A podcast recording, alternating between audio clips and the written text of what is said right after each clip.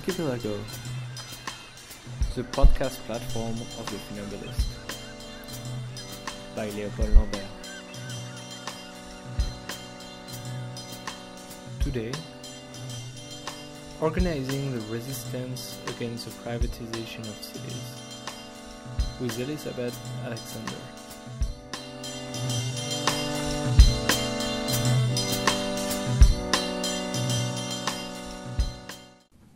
Hello everyone. Today my guest is Alysabeth Alexander, who is uh, Vice President of Politics for uh, the SEIU, the Service Employees International Union, uh, 10, 10, 10 to 1, sorry, um, in, uh, in San Francisco.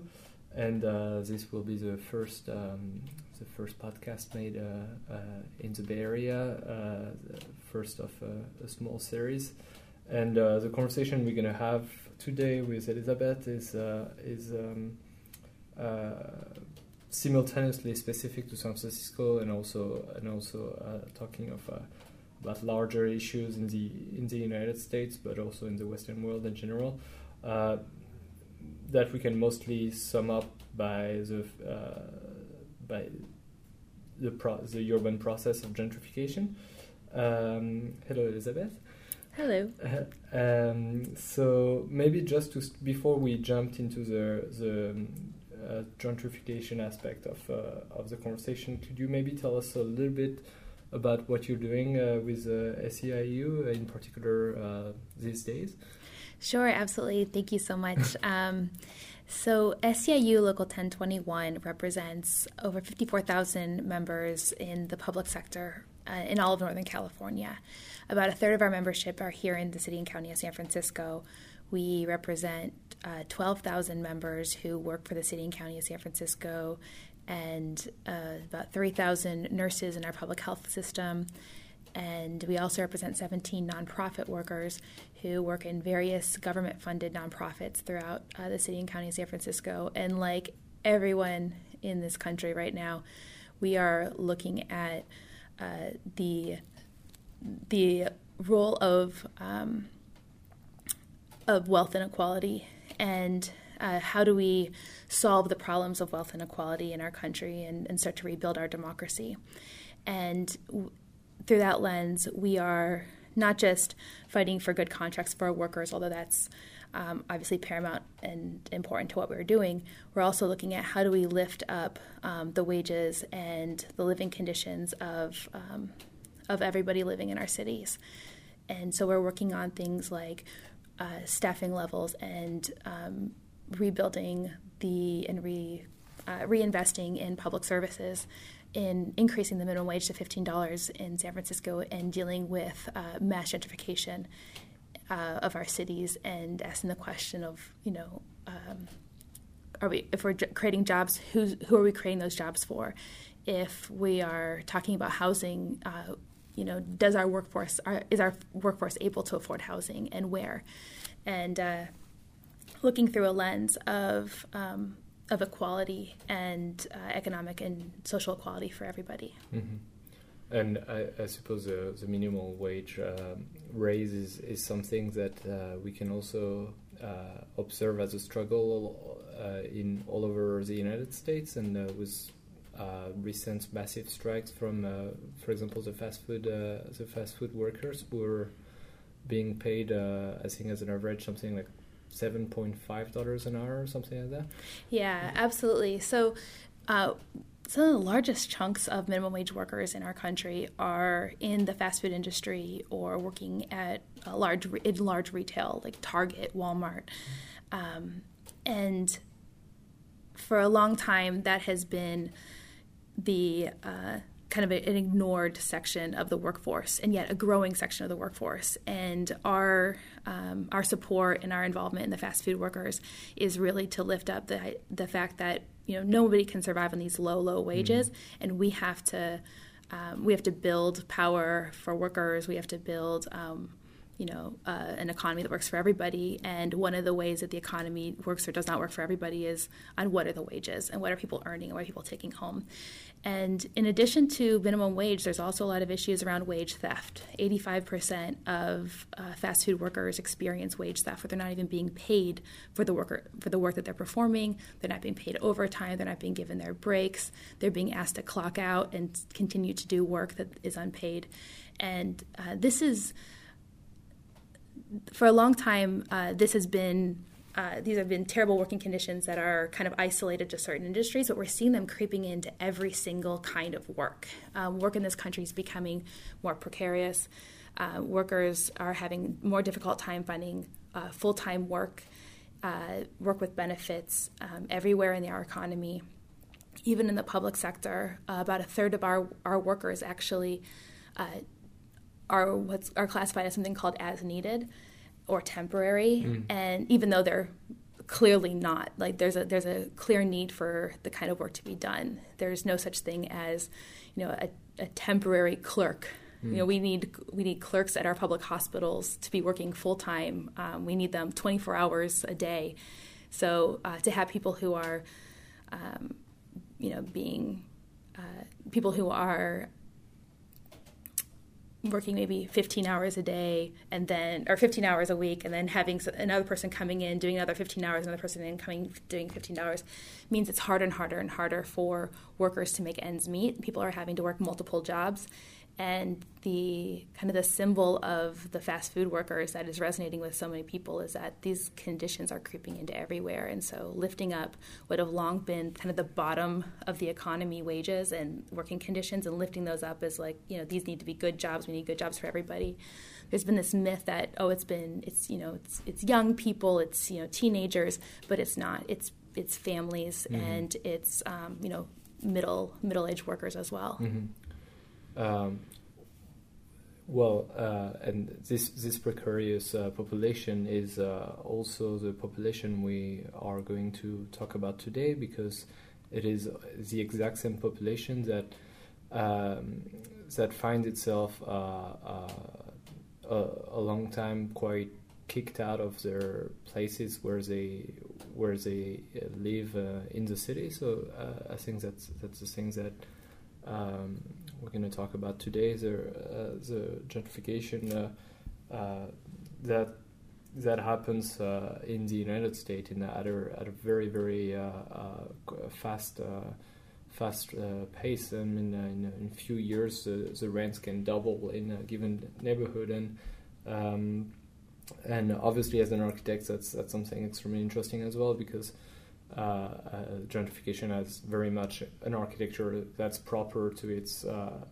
to its process. I mean, just before coming to talk to you, I just I just looked at these buildings. That's that's particularly symptomatic of, of, of this, and looks like a a small fortress for uh, uh, uh, middle class that that probably recently moved to the neighborhood. Um, in the in the specific that's something that's something we see in, in many cities, but in the specific case of San Francisco, there's something particularly uh, uh, uh, uh interesting, I suppose, to to look at. Um, in uh, the way gentrification unfolds itself is that one of the main actor uh, of this gentrification process is the tech industries that I mean with all those industries in Palo Alto and some of them in downtown, downtown San Francisco um, and there's been something that recently uh, came out that is uh, a sort of privatization of public transportation in the presence of those uh, uh what's been named uh, Google Google buses, uh, where, as you will, I'm sure you will tell us, along along the along the course of this of this bus that basically gets tech employees from from those gentrified neighborhoods uh, to to their to their companies.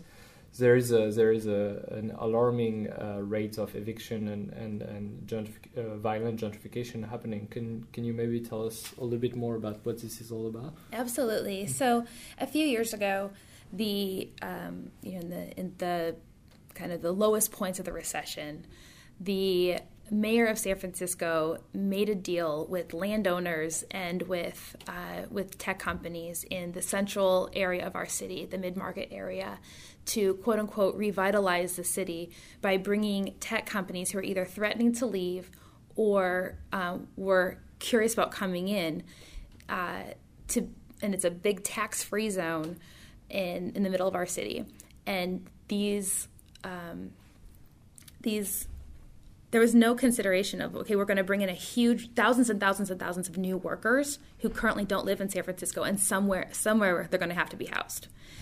And at the same time that, that was happening just 45 minutes down south in silicon valley google yelp um, apple and a series of other uh, huge huge tech companies were expanding their workforce and looking for a place to house them. And they chose to house them in the very, very dense city of San Francisco.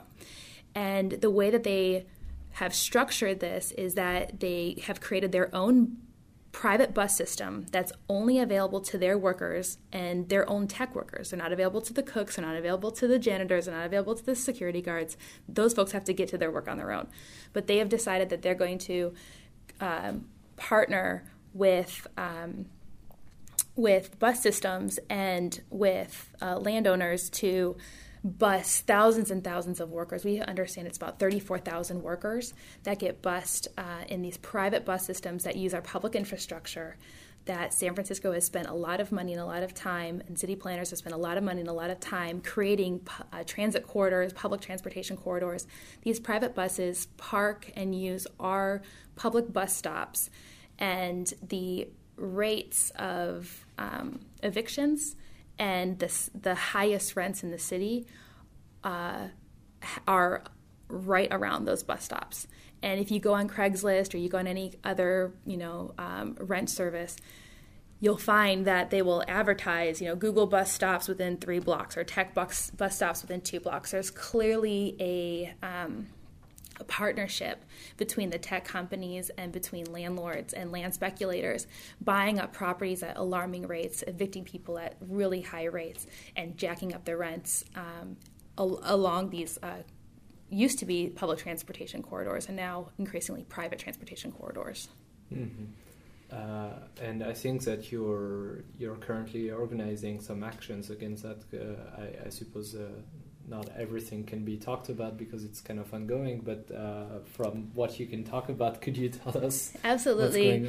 Well, several organizations have you know who have been working on evictions uh, uh, defense. They call it eviction defense um, for years have really focused and have blossomed around the eviction rights along these bus stops, have been doing blockades of the buses, have been doing different actions on the buses.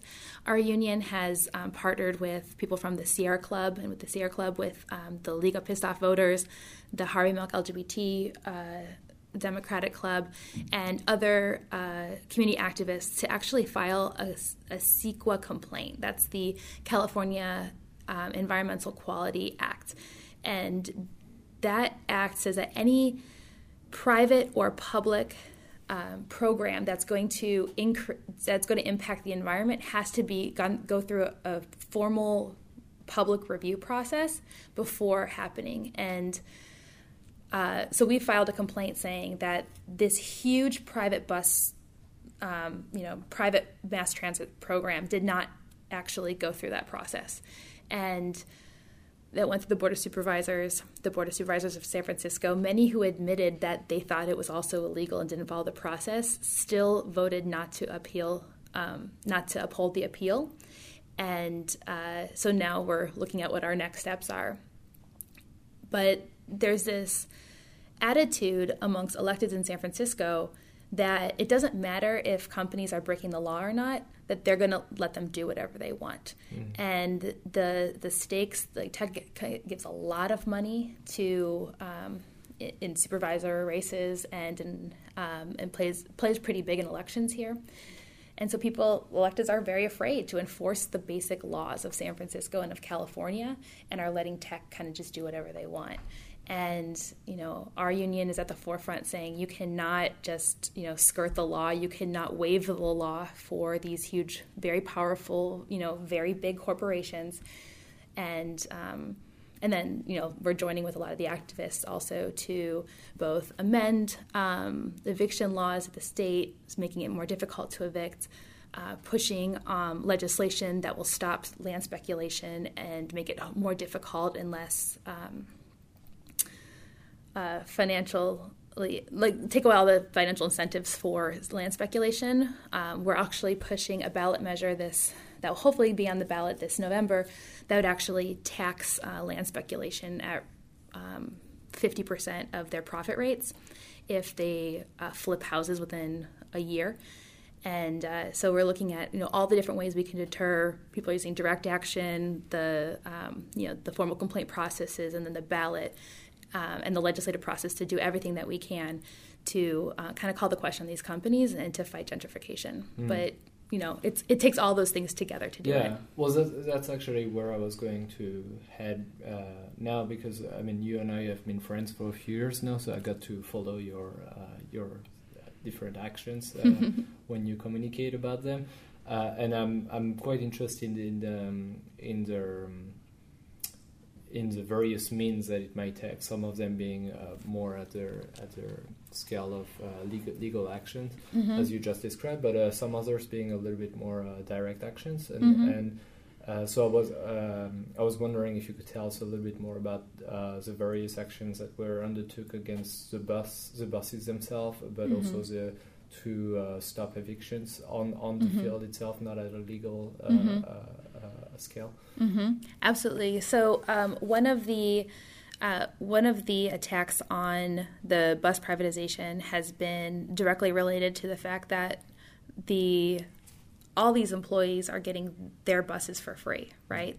Google employees, Yelp employees, they just get on the bus, they, you know, a 45 minute ride right to their work for free, while the rest of us are, you know, paying substantial prices to, you know, to the public bus system to get, um, to get to work. And uh, you know, it's really the, the poorest San Franciscans that are most reliant on public transportation. So there's been a direct link, and uh, Google actually and Twitter have actually put up money to uh, as a as a direct result of these um, bus bus blockades where people like just you know surround the buses hold up maps of the evictions and call on the corporations to pay their taxes and to do the right thing and we don't think that, you know, tens of millions of dollars is enough because they have made hundreds of millions of dollars off the tax cuts uh, from San Francisco and for using our public transportation stru- infrastructure for their um, private buses. But it's, you know, they've felt like they had to react to us, right? So they've provided uh, free youth pa- free youth for um, passes for all um, people under 18 in San Francisco. So youth ride for free on the the bus system, and they're also pushing for seniors and dis- people with disabilities also to ride free on the muni bus system. And uh, you know, but we also we need to rebuild our infrastructure in the public system and so people are the the real demand is you know pay your taxes pay your fair share like it's not about a handout here and there on the things mm-hmm. that you mm-hmm. want to give the real uh, at the same time that we're kind of uh, uh, seeing our public services underfunded the real the real call is for uh, these large large corporations to pay their fair share and to pay their taxes like they should mm-hmm. and and I suppose those uh, what you call hands handout and uh, I mean those those actions that um, I mean it, it is nice to know that every every uh, uh, uh young uh, uh, like teenagers and kids in, in San Francisco don't don't get to pay the bus, but that doesn't change the problem to the fact that there's a a rampant um, a privatization of, of public services in general in in particular in the United States, but that's also something we can observe in Europe as well. Mm-hmm. Uh, and um, and at the end of the day, that's that's um, there's uh, there's uh, purposes and uh, goals that are absolutely not the same if you're a private actor or a public actor. So mm-hmm. I think that's also that's that's also what uh, constitutes the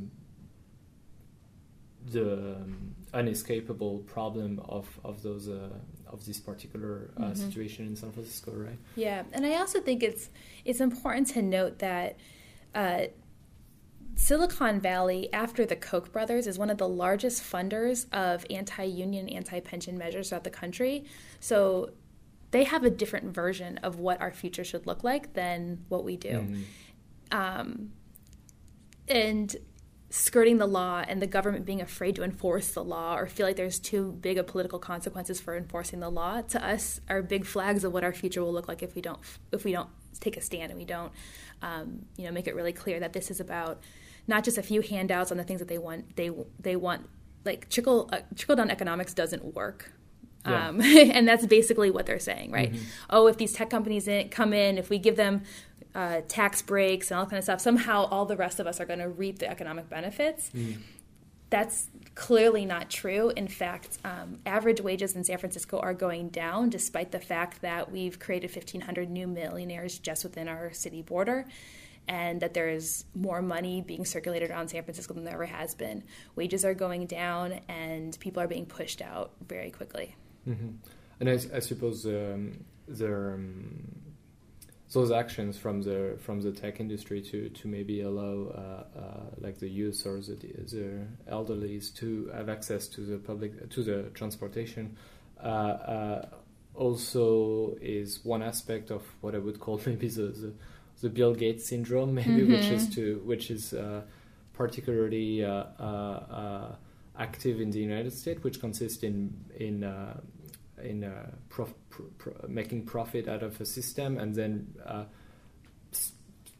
making some sort of redist- very symbolical and spectacular redistribution uh, mm-hmm. that would enhance uh, a sort of generosity uh, uh, aspect of this gesture when actually the the problem at the very basis is created by the wealth that's being created by in, in, this aspect and I suppose that's that's also what this entire thing is uh, is hiding somehow, isn't it?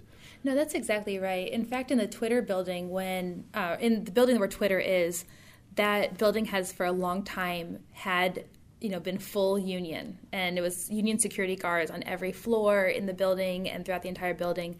And when Twitter moved in, they insisted on having a non-union contractor, meaning that they insisted on having lower wages than what's paid for the security guards in the rest of the building, and that those workers don't have access to collective bargaining agreements. Um, they are at will. They have no protections. Uh, I don't know what it's like for those workers, but um, if they are if they have any problems on the job, they have absolutely no recourse for trying to solve those problems. And Twitter insisted on having non-union um, security guards on the floors where they operate in a building that for a long time has had union security guards. So that's kind of their whole attitude towards um, towards working people. Mm-hmm.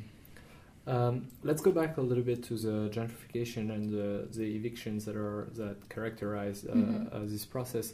Uh, as I was mentioning earlier, I think I think you've been uh, you've been part of many actions that uh, was involving some sort of blockade of the mm-hmm. eviction. Can you tell us about that?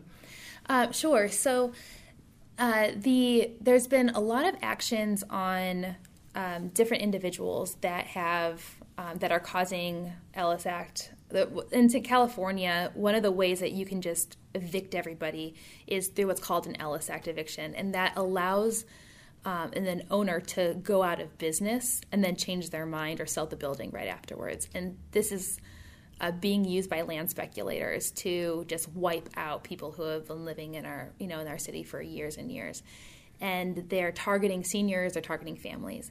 And we, um, there was a, a, family in the northern part of the city, uh, Mr. and Mrs. Lee, who uh, had lived in their apartment for over 30 years. They'd raised their children there, and uh, it, the community came together and uh, blocked the building, blocked the sheriffs from coming to evict the family, and we were able to hold that, um, you know, that apartment for a few days. The family didn't end up having being forced out, but um, a lot of the success that we've had is actually uh, beating foreclosures. And in the south part of the city, which is the only part of San Francisco that has single family homes, the it's also largely African American, and uh, there have been that people there's this myth that uh, that um, that foreclosures aren't happening in San Francisco, and it's absolutely not true. And what we were able to do, even you know with you know community allies and with you know union members acting on their on our own, is even after people had been evicted that we were able to to reoccupy people's homes, and you know we were spending the night. Some of the workers work at work night shifts, so in order to make sure that you know to be there if the sheriffs came at night, we were able to um, to get workers to spend the night in these buildings and to uh, to camp out in inside the inside the homes and out front of the homes, and generate tens of thousands of phone calls to banks to force them to resell the homes back to the original owners at um, at a reduced price, and we were able to save um, like 15 or 20 homes just through direct action alone, because the the courts aren't going to do it. These the auction like you homes are being auctioned off that aren't even like legally to be auctioned off and there's no mechan- there's no legal mechanism to stop it in California or really in the United States.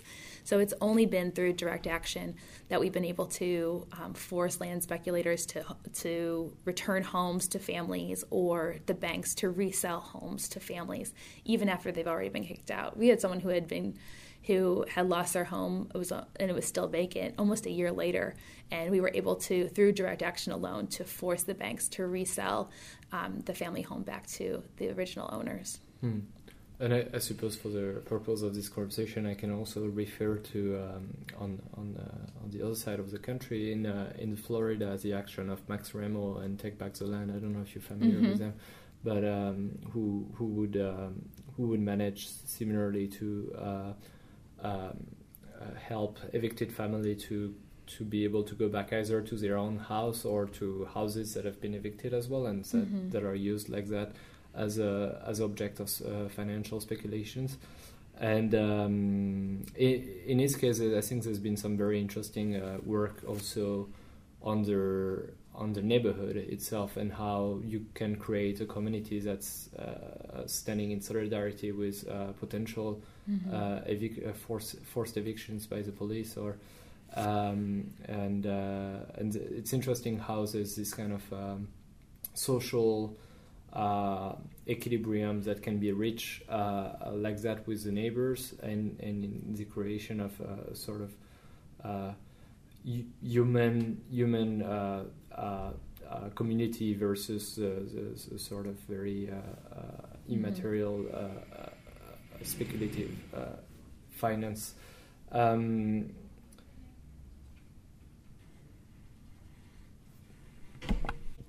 and in addition of that, there's uh, Max Rameau is is uh, often calling for um, the right of housing as a as a as a kind of an, an undeniable human right, which I, I think has some uh, interesting uh, uh, legal um, complexity to it. But uh, one thing that I'm always thinking in that case is also that you, you do need in a in a country that values itself so much for its uh, democratic functioning or something like that. uh, uh, there at the end of the day you still need an address to be able to vote. So like if you don't have an address, then it basically means you're not a citizen of this uh, glorious democracy. So I think there's also something fundamentally wrong with that. Um, I don't know. Do you want do do you want to react to that? Or, yeah, I mean, I think that the idea of of uh, civil and uh, civil rights and human rights and economic rights are, you know, really kind of being called to the forefront in this country right now. Because if you can't earn enough money to meet your basic wages or basic needs, right? If you can't get housing, if you are constantly in a precarious situation, how can you possibly have a functioning democracy? And, you know, at the same time, we're seeing, um, you know, what's going on in the federal government with, uh, you know, with at the Supreme Court basically throwing out every kind of campaign finance law at the same time that they're trying to limit more and more the voice of working people and unions' ability to um, to you know to band workers together and to form unions, but also to try and influence politics. That the um, there's definitely a restructuring of our society going on and unions have to be and are at the forefront of trying to rebuild this democracy. And I think that's also what the the um, you know governor you know Grover Norquist always says you know let's shrink government to the size where you can drown it in a bathtub. And with you can't have a functioning democracy if people don't have if people's wages can't meet their basic needs. You can't have a functioning democracy if people are living two and three and four hours from their job and spending most of their day commuting to their job back and forth. You can't have a functioning democracy when uh, you know people are completely disconnected from each other and just trying to get their basic needs met. And um, you know with the kind of the starving of government um, and the uh, you know the tax the tax structure really falling more and more on the middle class and the middle class not really being middle class anymore people being you know like uh, you know everyone really feels like they're working class right now mm-hmm. and uh, and living on the edge and um, you know I think this is you know the fight that we're engaged in is as much about wealth inequality and, and um, as it is about uh, you know rebuilding our democracy and you know whether or not working people are going to have a voice in our future. Mm-hmm. You, you, you evoked uh, the Supreme Court, which uh, gives me a transition for my next question because uh, uh this week the the American Supreme Court ruled that it was now um, it was now possible for universities not to uh, uh, not to have an affirmative action uh, uh, uh, policy, which was one of the one of the things that the civil rights movements had had been had been brought to the American legislation. Um, and the, the argument given for that is uh, I'm paraphrasing it, but basically it's it is it is based on the idea that uh, the American society is now a sort of post-racial uh, uh society, yeah. which um, yeah, which makes us laugh or cry. But uh, uh, clearly, there's a discrepancy with reality, and I think gentrification is a particular good example of that because. Um, I'm not fully sure how that works in, in San Francisco, but in New York, the, the gentrification is extremely racialized because mm-hmm. it's uh, the the gentrifi- gentrifying population is mostly white, and the the gentrified population is mostly uh, either African American or mm-hmm. or Hispanics. Uh, and um, could you tell me tell us maybe a little bit about this uh, racial aspect in the case of San Francisco? Absolutely. So I think the the neighborhoods that are getting hit the hardest are um, the neighborhoods that are are mostly Latino and mostly African American. I think this is, um, you know, this is the standard attack that we've seen in this country since the '60s uh, with urban renewal, and this is every 10 years it has a different name and it looks different. Uh, in San Francisco, the Mission District, which is a tradi- no, traditionally Latino neighborhood, is being hit the hardest. There's also a privatization of the public housing um, going on, which is largely African American, and uh, and then the, the southeast side of our of our city, which is you know actually middle class African American and middle class Latino, and the, that's you know those are the places that are being absolutely hit the hardest. Our mayor has come out and said, "Oh, we need to create." affordable housing for people making $145,000 a year. So there's also the other side of this that in San Francisco, 85% of San Franciscans cannot afford market rate. So while the the places getting hit the hardest are absolutely, um, you know, the the places that are most Latino and most African American, and the issue of African American displacement is just paramount with this uh, the privatization of the housing authority, um, and how that could change that could drop our African American population in half if uh, it's done in the way that they've always done, um, and if it looked like other other privatization um, of nonprofit and uh, and kind of for-profit running of of not of low-income housing looks, but um, we also have a situation where 85% of the San Franciscans can't, you know, can never move within San Francisco or have to leave. And the conversation about affordable housing is for people making $145,000, which is, you know, obviously a very uh, is a very white um, group of people and um, very very male as well. And there's, you know, there's also a gentrification is also hitting the the most LGBT neighborhoods as well. So kind of the as much as San Francisco prides itself in being this all-inclusive city, this sanctuary city, uh, the the targeting of where you know they're going to bring in these new tech workers to live is in you know is the um, is the same as it is everywhere else, right? Mm-hmm. Is who um, who does society think of, or who does who are the powers that be think of as the most movable and the most vulnerable and the easiest to you know, easiest to kick out. And you know it's focusing on immigrants and they're focusing on African Americans. And um, it's you know it's it's it's pretty bad. And even in you know amongst our our workers some of them are middle class many of them are very very working class.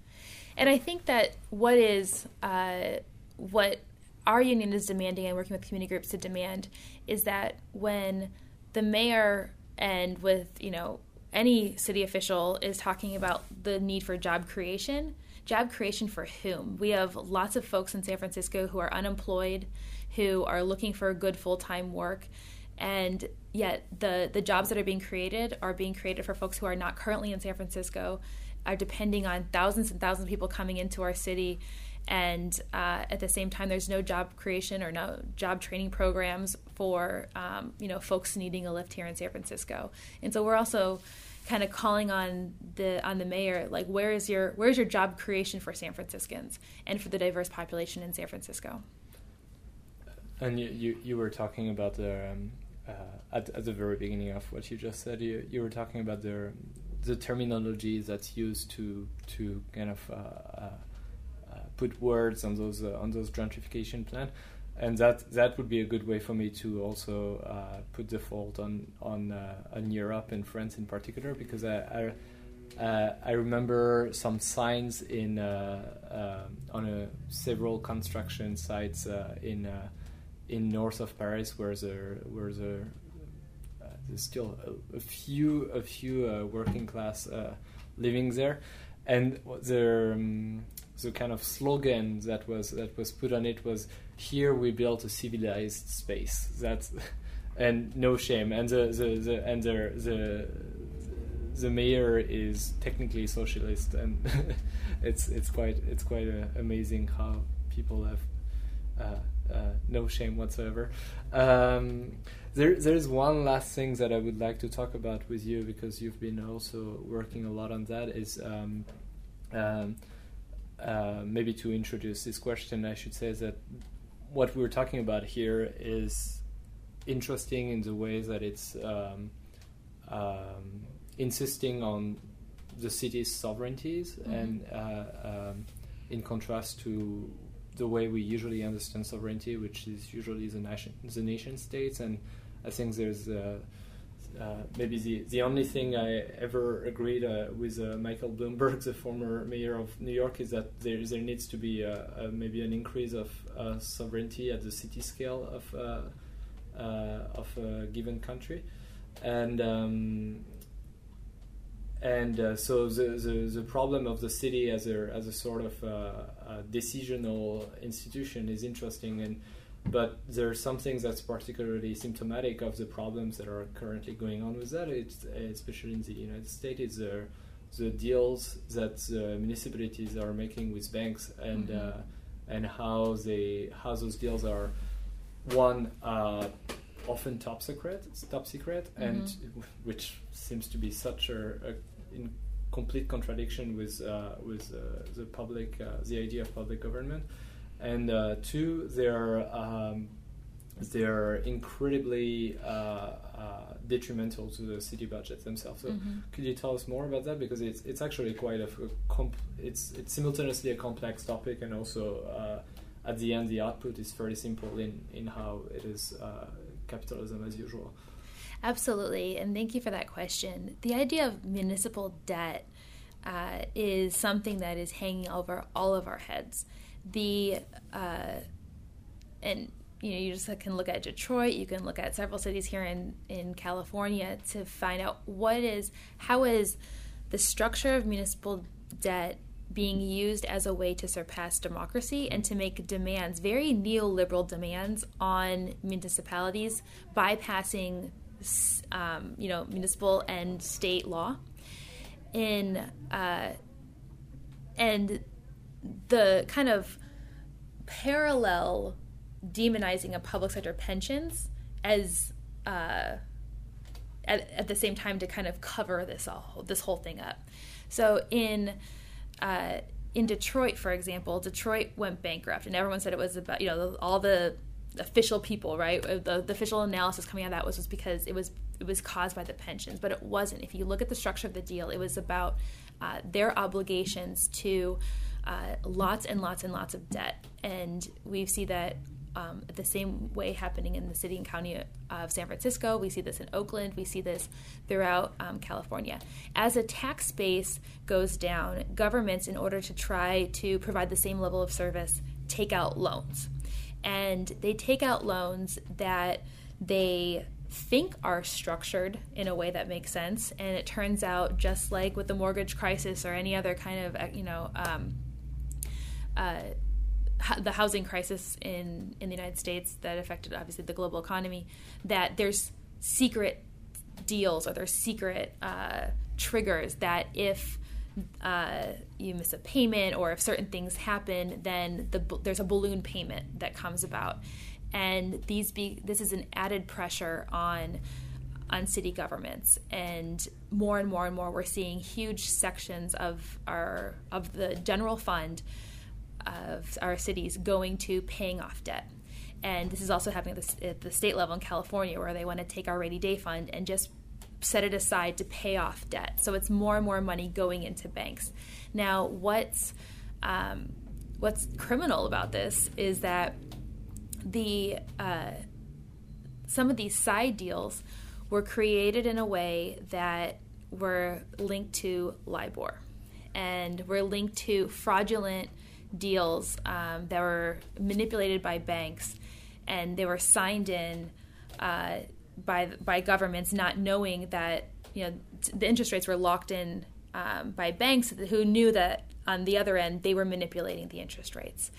So, in you know, this has become a global scandal. Several um, co- several countries and several uh, municipal agencies in uh, whether it's water districts or utility districts or cities in themselves or even retirement um, boards have filed lawsuits against banks for illegally manipulating the interest rates. But uh, so far the the courts have not really upheld these. There's like a contract is a contract is a contract. No matter what wall street does it's never quite you know and, and the rulings never quite come out um, on on the side of the work of working people. In Oakland, the there's something called the Goldman Sachs did what's called an interest rate swap, where they took a deal that had a fluctuating interest rate, took a side deal out and said, well, we're going to lock you into an interest rate that actually makes sense for you, that's a better deal for you. At the same and at the same time, the banks knew that the Federal Reserve was going to drop their interest rates down to zero, and they were manipu- they were manipulating the um, international interest rates to be very high, and the city of Oakland is paying, you know, $35 million more than they would have paid otherwise on bonds that have already been paid off. So the principal of the bond has already been paid off. They're stuck with this interest rate for the next like 15 years. And in any other scenario, this would be this would be considered fraudulent. This would be consider you know this would be um, uh, this would be something that that city attorneys would want to go after, and yet the banks come back and say, well, you can file a lawsuit or you can do all these different things, but we're going to screw you on your bond rating. So there's they have these hammers that they can hold over municipalities' heads, saying, "Well, we'll affect your bond rating. We won't give you, we won't loan any more money to you." And so governments again are in the situation where they're afraid to enforce the law. They're afraid to to um, to file lawsuits or afraid to uh, push back on these banking institutions that uh, are really threatening the um, them with bankruptcy. And with bankruptcy, the um, you know what, what the what the federal court ruled in Detroit was that your first obligation is to is to Wall Street, not to not to the people not to your employees, nothing. It's you know Wall Street is your 1st mm-hmm. is is your is you know where the where your largest obligation is. Well, and, and, and mm-hmm. maybe I'm sorry, just to to to maybe explain a little bit for uh, maybe non-American listeners. Right now, Detroit City Council have been uh, pretty much stripped of their power, and uh, and right now Detroit's uh, uh, um, every decisions that uh, every municipal decisions that happens for Detroit are taken by a sort of uh, economic pilot, or uh, mm-hmm. I am not sure how they call that, but uh, some someone who has absolutely no uh, nothing to um, nothing to to do with their with Detroit's inhabitants' uh, electoral choice or or political favor. it's it's it's it's it's a little bit what we saw in Italy in 2010, if my memory is right, uh, when when Mario Monti was was named prime minister as without being elected in any way, but uh, uh, uh to kind of uh, to kind of um, act at the economical um, level of, of, of the country. so it's it's it's interesting to see that it's. Um, I mean, that's when that's when it becomes very clear that there's, there's really no more mm-hmm. uh, uh, democratic power involved in this kind of uh, mm-hmm. Uh, uh, course. Mm-hmm. Yeah, and we're all everyone's looking at Detroit because we feel like Detroit is, you know, that kind of Wall Street's experiment where how they can take over a city and just run it how they want to, sell off all the public infrastructure, mm, sell, sell off, the arts, sell yeah. the parks, sell the yeah and all in the name of paying Wall Street what they're what they're owned. All right. Well, uh, uh, Alysabeth, thank you very much uh, for taking the time. I know your time is precious. We we are recording the uh, uh, this uh, conversation at the SEIU offices directly, so that you can go back to work. very important work. So thank you very very much for taking the time to talk to us today. Thank you.